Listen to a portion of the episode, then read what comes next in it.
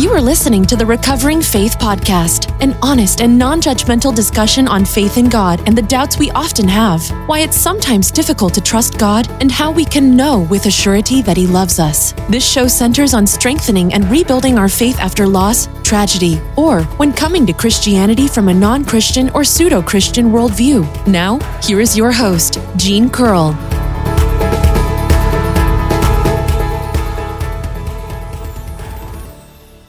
Hello, and welcome back to Recovering Faith Podcast. I'm glad you're part of the Recovering Faith family. And if you haven't already, I would greatly appreciate it if you would stop by iTunes or whichever place you listen to uh, this podcast at and uh, leave a rating and a review.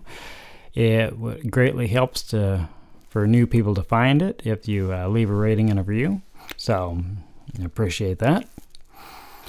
Uh, I want to start this episode with a joke that I heard a long time ago when I was when I was a kid, I think, and it goes like this: There were three pre- preachers who were sitting around discussing the collection plate, and they were talking about how they determined what portion of the money was theirs and what was God's.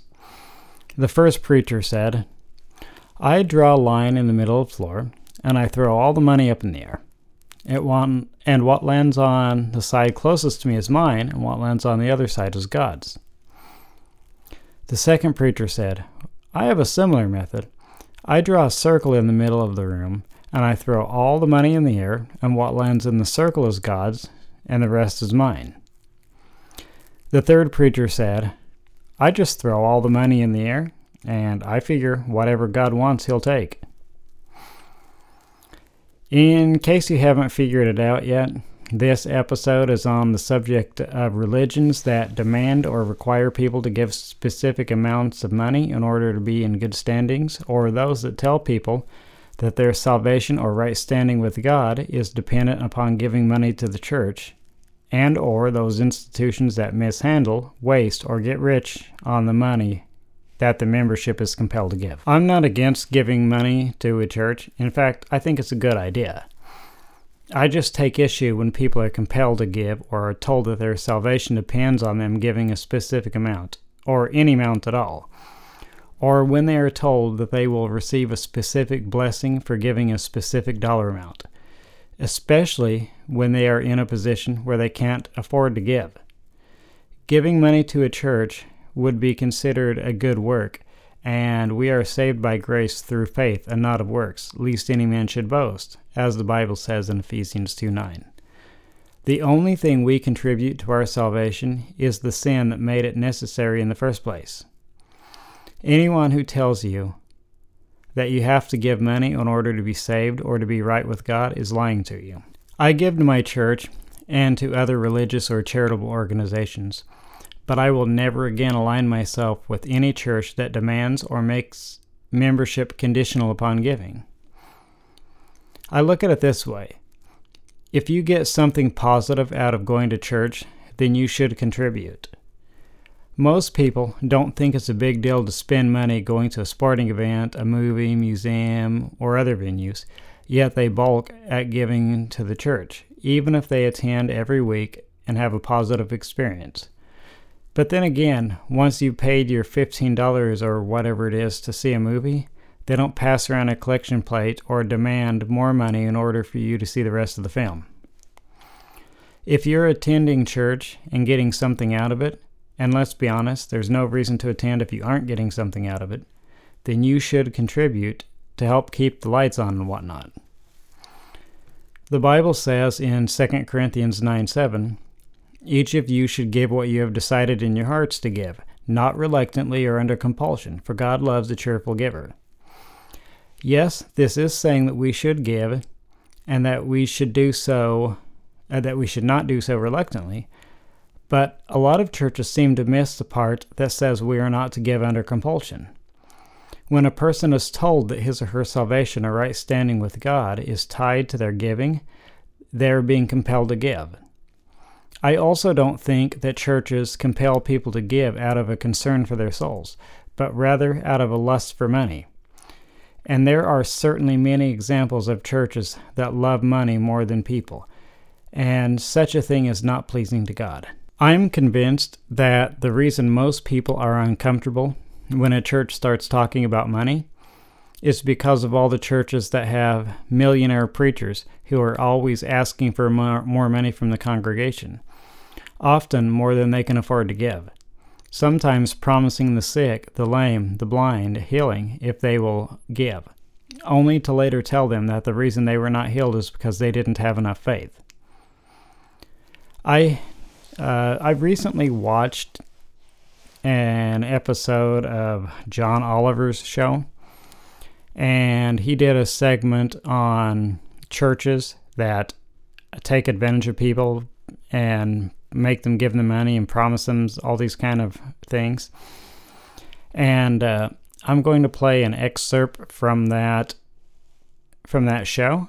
So uh, I'm going to put a link to the show in the uh, show notes so that if you want to watch the whole thing, you can. But I'm going to play a short clip from it. Churches are a cornerstone of American life. There are roughly 350,000 congregations in the United States, and many of them do great work, feeding the hungry, clothing the poor. But this is not a story about them. This is about the churches who exploit people's faith for monetary gain. And uh, let me show you that in action. The size of your seed will determine the size of your harvest. I don't understand why, but there's something happens at a level where people step into faith and give $1,000 that don't happen at other levels. You're going to have a breakthrough through this $273 seed. All you've got is $1,000. Listen, that's not enough money anyway to buy the house. You're trying to get in the apartment. You're trying to buy the house. That's not enough money anyway.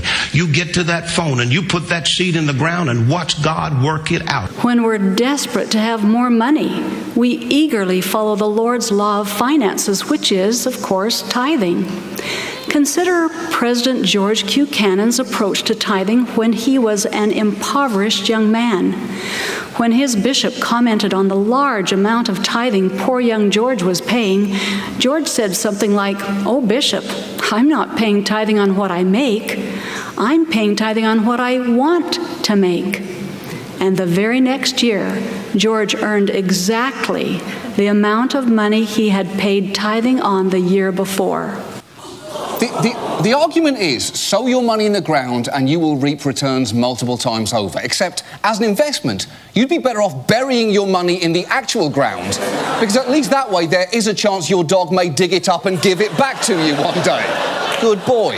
But but it can get even more predatory because if, say, you don't have $1,000 or perhaps have significant debts, seed faith can still work for you. I have a feeling that somebody that wants a credit card debt wiped out, that if you'll use your faith as you sow, as you sow the thousand on a credit card, as you use your faith, as you use your faith, God's going to wipe out your credit card indebtedness. I mean, isn't that just disgusting? This pastor, is in this case, it's uh, Mike Murdock, but he's standing up there telling people that if they would put a thousand dollars on a credit card when they're already swimming in debt, that God will wipe out their debt. That's not the way it works, and he knows it's not the way it works. But he knows that he can convince them to do it, and he don't care doesn't care what happens to him. He just wants the money. And then there's this guy.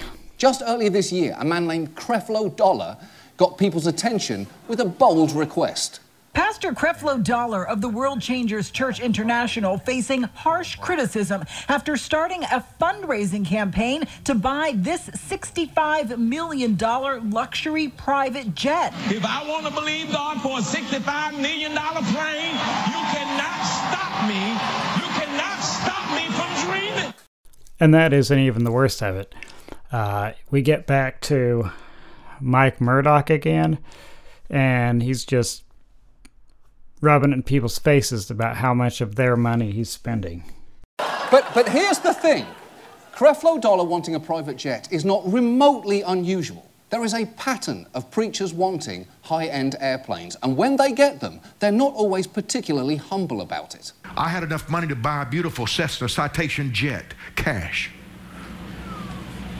And since there's so much jealousy in this room tonight that I can feel over this, a few weeks later, I bought another one worth three times what that one was. Cash. Act happy over my blessing, folks. As you heard in that example, there are a lot of different faiths that that ask for money and and including the LDS Church saying that some of those talks were from uh, from LDS talks telling people that uh, they should give even when they can't afford to. And the uh, the LDS Church or the Church of Jesus Christ of Latter Day Saints, which is commonly referred referred to as the Mormon Church because of their belief in the Book of Mormon. They teach that in order to go to the highest level of heaven, one must attend the temple. And one of the many requirements that must be met in order to be considered worthy enough to go to the temple is to give a full 10% of your income to the church, along with fast offering, missionary offerings, and other offerings. The Mormon Church is basically telling its members that in order to be saved, they must buy their way to heaven by giving at least 10% of their income. The church even counsels its members to give 10% of their money when doing so will make it so they can't buy food or pay their rent. There have been many, many general conference talks on giving money to the church. And a lot of times they stress that you should give, especially when you can't afford to do so. No bishop, no missionary should ever hesitate or lack the faith to teach the law of tithing to the poor. The sentiment of they can't afford to needs to be replaced with they can't afford not to. One of the first things a bishop must do to help the needy is ask them to pay their tithing. Gordon B. Hinckley, who was the 15th president of the Church of Jesus Christ of Latter day Saints, said We hear some these days who say that because of economic pressures they cannot afford to pay their tithing. I recall an experience I had as a stake president some years ago. A man whom I knew came to get his temple recommend signed. I questioned him in the usual way and asked, among other things, whether he was paying an honest tithing. He candidly replied that he was not, that he could not afford to because of his many debts. I felt impressed to tell him that he would not pay his debts until he paid his tithing. I was a member of the LDS Church for a lot of years, and I followed all of the rules and there were times when I had to choose between paying the rent and buying food and paying tithing. But in order to be obedient, I paid my tithing first, and as a result, I suffered greatly. In order to survive, I had to ask the church for help, and they did agree to give me some food on the condition that I would volunteer at the church's thrift store, which is called Deseret Industries. Uh, they wanted me to to volunteer there for at least 20 hours per week. Even though I was working full time and at the same time was a full time student. I only accepted help from the church for a few weeks before taking on another job so that I could support myself and my family. And the bishop was upset that I refused to do any more service for the church on the grounds that I simply didn't have the time. I guess the bishop either didn't understand or didn't care that working 60 hours a week while taking 18 upper level college classes did not leave me any time. For reasons that I don't have to time to go into in this episode, I eventually left the Mormon church. If you're interested and want to learn about my reasons for leaving the Mormonism uh, or my journey into or out of the church, I went into great detail about it in previous episodes. After I left the Mormon church, I lost all faith, and it was several years before I came to Christ. A while after I came to Christ, I moved back to Missouri. And before I found a church to call home, I went to church with one of my family members. Before I had even taken a seat, someone handed me a folder with information on the church, what they believed, and how to join the church. After the worship music, the pastor got up and started laying on the guilt trip pretty thick in order to get the people to give generously as the collection plate was passed around. As soon as the collection plate started its journey through the congregation, the ushers got up and locked the doors. Being locked into a building immediately puts me on edge, and my first thought was how poorly things would go if there was a fire. Now, I'm not a lawyer or an attorney or anything like that, but I highly suspect that it's not legal to keep people locked in a building against their will and demand that they give money in order to be released. Once everyone had a chance to put something in the collection plate, they took it to the back and then counted it. And then they passed it around again. The pastor said that God had told him that he had to raise a specific dollar amount that Sunday, and he would keep passing the collection plate until the goal was reached, and that the doors would have remained locked until they reached the goal. When the second offering had been counted, they decided they still didn't have enough money, and they passed the collection plate around again for the third time. I had no intention of giving to that church, and I was determined not to give when they demanded it. While the plate was being passed around for the second time, or a second or third time, I'm not sure, I briefly read the papers that I was given about the church. The part in the pamphlet that really caught my attention was the line that said to be a member of the church, you had to commit to giving a minimum of 10% of your income and had to show bank statements or other financial records to prove that you were giving a full 10% of your income. After that, there was a few paragraphs about how blessed a person would be if they gave money to the church and the condemnation they would be under if they didn't give. Looking up from the pamphlet, I scanned the crowd and noticed that none of the people looked overly blessed financially or with health, and many were obviously poor and in ill health. As with many other religious organizations, that church was clearly exploiting people. I'm not sure if the money the people threw into the collection plate was part of the 10% they were required to donate to the church, or if it was in addition to that amount, but I suspect that it was in addition to the tithing because there was no accurate way to be given credit for the donation if you're just throwing money into the plate. And if uh, your membership is uh, dependent upon do, uh, donating a certain amount, then I would imagine that everybody would want to get credit for their tithing. And so I imagine that they would pay their tithing through a check or something, or make sure they put it in an envelope with their name, and that the money through the collection plate was in addition to that. There are a lot of problems associated with giving money to religions and being blessed in this life with, or with salvation after this life. But I want to talk about three of them. In my opinion, the worst part about the prosperity gospel or any supposed gospel that promises salvation that in any way is dependent upon giving money to the church is that it falsely puts salvation in our hands as if it were something that we could earn, instead of leaving it rightly in the hands of Jesus where it belongs. Tithing is a form of works, and the Bible teaches us that our best works are like filthy rags, which is uh, Isaiah 64 6. Therefore, it's not a currency that could buy us anything, especially not salvation.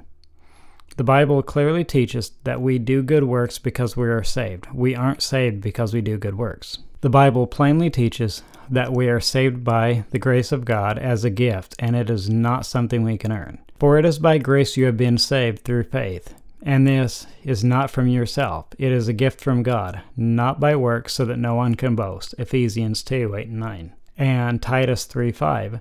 He saved us not because of works done by us in righteousness, but according to his own mercy, by the washing of regeneration and renewal of the Holy Spirit. Paul went so far as to say that if we could be saved by the law, any of the law, including tithing, then Christ died in vain. He said, I do not set aside the grace of God, for if righteousness could be gained through the law, Christ died for nothing. Galatians 2:21. The next big issue with conflating righteousness with wealth is that it leads people to the false conclusion that if a person is poor financially, then they must be sinful or lacking in faith. A lot of people believe that because Abraham and Solomon were blessed with vast wealth, that it is God's will that all of us who follow him will be rich as well. But that's simply not true. There are many righteous and faithful people who are not rich, and as you no doubt recall from the Bible, Solomon was not very righteous through most of his life. and he did many things that were not pleasing to God. We have no evidence that any of the apostles were wealthy, and there is an abundance of evidence that they gave up everything they had to follow Jesus and were never rewarded with wealth or comfort. In fact, Jesus even warned the apostles that their lives would not be easy, and he said, In this life you will have trouble. John 16:33. When Saul was converted and became Paul the apostle, God said to Ananias about him, I will show him how much he must suffer for my name. Uh, in Acts 9:16. God did not say, I will show him how much money and comfort I will give him because of his faith. He said, I will show him how much he must suffer. Paul suffered for the rest of his life, and he died a painful death because of his faith. All the apostles were beaten and shamed for the name of Christ, and after they were arrested and beaten, the Bible tells us the apostles left the Sanhedrin rejoicing because they had been counted worthy of suffering grace for the name Acts 541. There are a lot of righteous people who are poor and a lot of wealthy people who are sinful and it's wrong to judge a person's righteousness or their faith based on the amount of money in their bank account, the size of their house, the influence they have, or their popularity. Longing for wealth can also lead to sin, as we read in Timothy 6 9 through 10. But those who desire to be rich fall into temptation, into a snare, into many senseless and harmful desires that plunge people into ruin and destruction. For the love of money is a root of all kinds of evil. It is the through this craving that some have wandered away from the faith and pierced themselves with many pangs. The third issue with teaching that our earthly blessings depend on how much we give is that we're not promised material wealth as a reward for our faith or for the money that we donate to a church. Sure, some people are blessed with riches, but not everyone. John the Baptist, who lived in the desert wearing camel fur and eating wild honey and locusts, was so righteous that Jesus said of him, A prophet? Yes, I tell you, and more than a prophet. Truly I tell you, among those born of women, there has not risen anyone greater than John the Baptist. And that's Matthew 11, 9 through 11. And so, by Jesus' own words, John the Baptist was greater than David or Solomon. And yet, he was definitely not rich. And in fact, he died in prison when he was decapitated. Jesus seems to indicate that those of us who serve God will not be blessed in this world or given any benefits above those who don't love Him or don't live a righteous life. Because He said, He, meaning God, causes the sun to rise on the evil and the good, and sends rain on the righteous and the unrighteous. Matthew 5:45. When the poor widow threw in her two copper coins, which was all the money she had in the world, into the donation box at the temple, Jesus commented on her faith and said that it exceeded that of the Pharisees. However, he said nothing about material blessings that would follow because of her faith, and the Bible gives us no indication that this woman became wealthy as a result. And for all we know, she might have starved to death while living on the streets because she threw all of her money into the treasury. So, uh, th- there's really no evidence from the Bible that God wants everybody to be wealthy, and it's not a promise that He's given that if you give money to a religion that He'll make you rich. It's illogical to assume that because God blesses some in a in a, a certain way that He'll bless all that same way just as it is illogical to assume that all people would have the same talents or be able to serve God in the same way.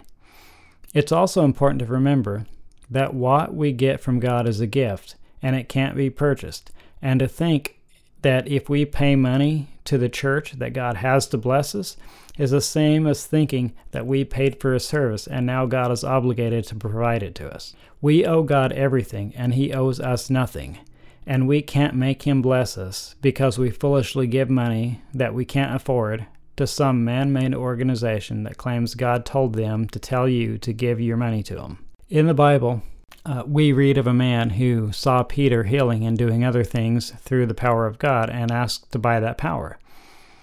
But he didn't get the response that he wanted. Peter answered, May your money perish with you, because you thought you could buy the gift of God with money. You have no part or share in this ministry, because your heart is not right before God. Repent of this wickedness and pray to the Lord in the hope that he may forgive you for having such a thought in your heart. For I see that ye are full of bitterness and captive to sin. Acts 8 20 through 23. Just like the man who thought he could buy the power of God, some people are convinced that by giving money to a church, they can buy healing or other blessings from God.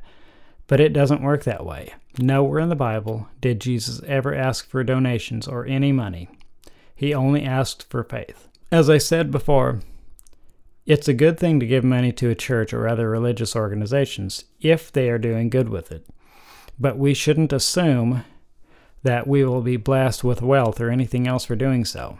It's not a sin to question where the money is going when we give it to a church because there are many people who will misuse money, especially if it comes in great quantity and there is no oversight or accountability. And for those reasons, I won't give to any to any church or religious or any other organization that doesn't have clear accountability and doesn't tell you where the money's going. I give money to the church that I attend, but I give because I want to and not because I'm required to. I never feel compelled to give and I'm and I'm not shamed if I do give. I mean if I don't give. And when I do give, I try to never give money in a way that I'll get credit for it because that's not the point. I just anonymously put the money in the collection plate, which is only passed once by the way. There is also a great deal of accountability in the church I attend, and a few times a year we have what's called a business meeting where the members are told where every dollar is spent.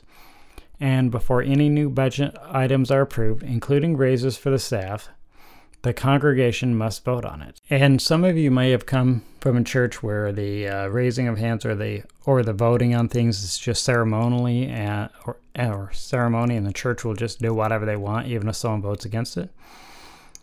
But that's not the way it works in the church I go to. If if people vote against it, then they want to hear why they voted against it, and if and if uh, the majority of people, or a close to a majority of people, votes against it, then they talk about it and then they revisit it or or don't do it at all. So, yeah, yeah. So accountability is good.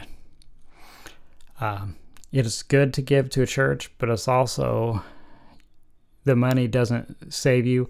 You're not saved because you give money to the church. Uh, you're not given extra blessings from God because you gave money to a church. We are saved by grace, which is a free gift of God. It's not something we can buy. Thanks for listening to this episode. I hope you enjoyed it or got something out of it. Uh, go by and check out my uh, YouTube page. Uh, it's uh, if you go to YouTube and then just put in Gene Curl, you'll find it. And then also, uh, if you want to go by and like my Facebook page. It is uh, go to Facebook and then it's Recovering Faith Podcast. And if you want to reach out to me, you can contact me on my website, genecurl.com, or you can uh, send me a Twitter message. Uh, it's Twitter at Gene Curl. Thanks for listening and God bless. Hope to catch you back here next time. Thanks for listening to the Recovering Faith Podcast. Please rate and review this show and share it with your friends and family. You are loved.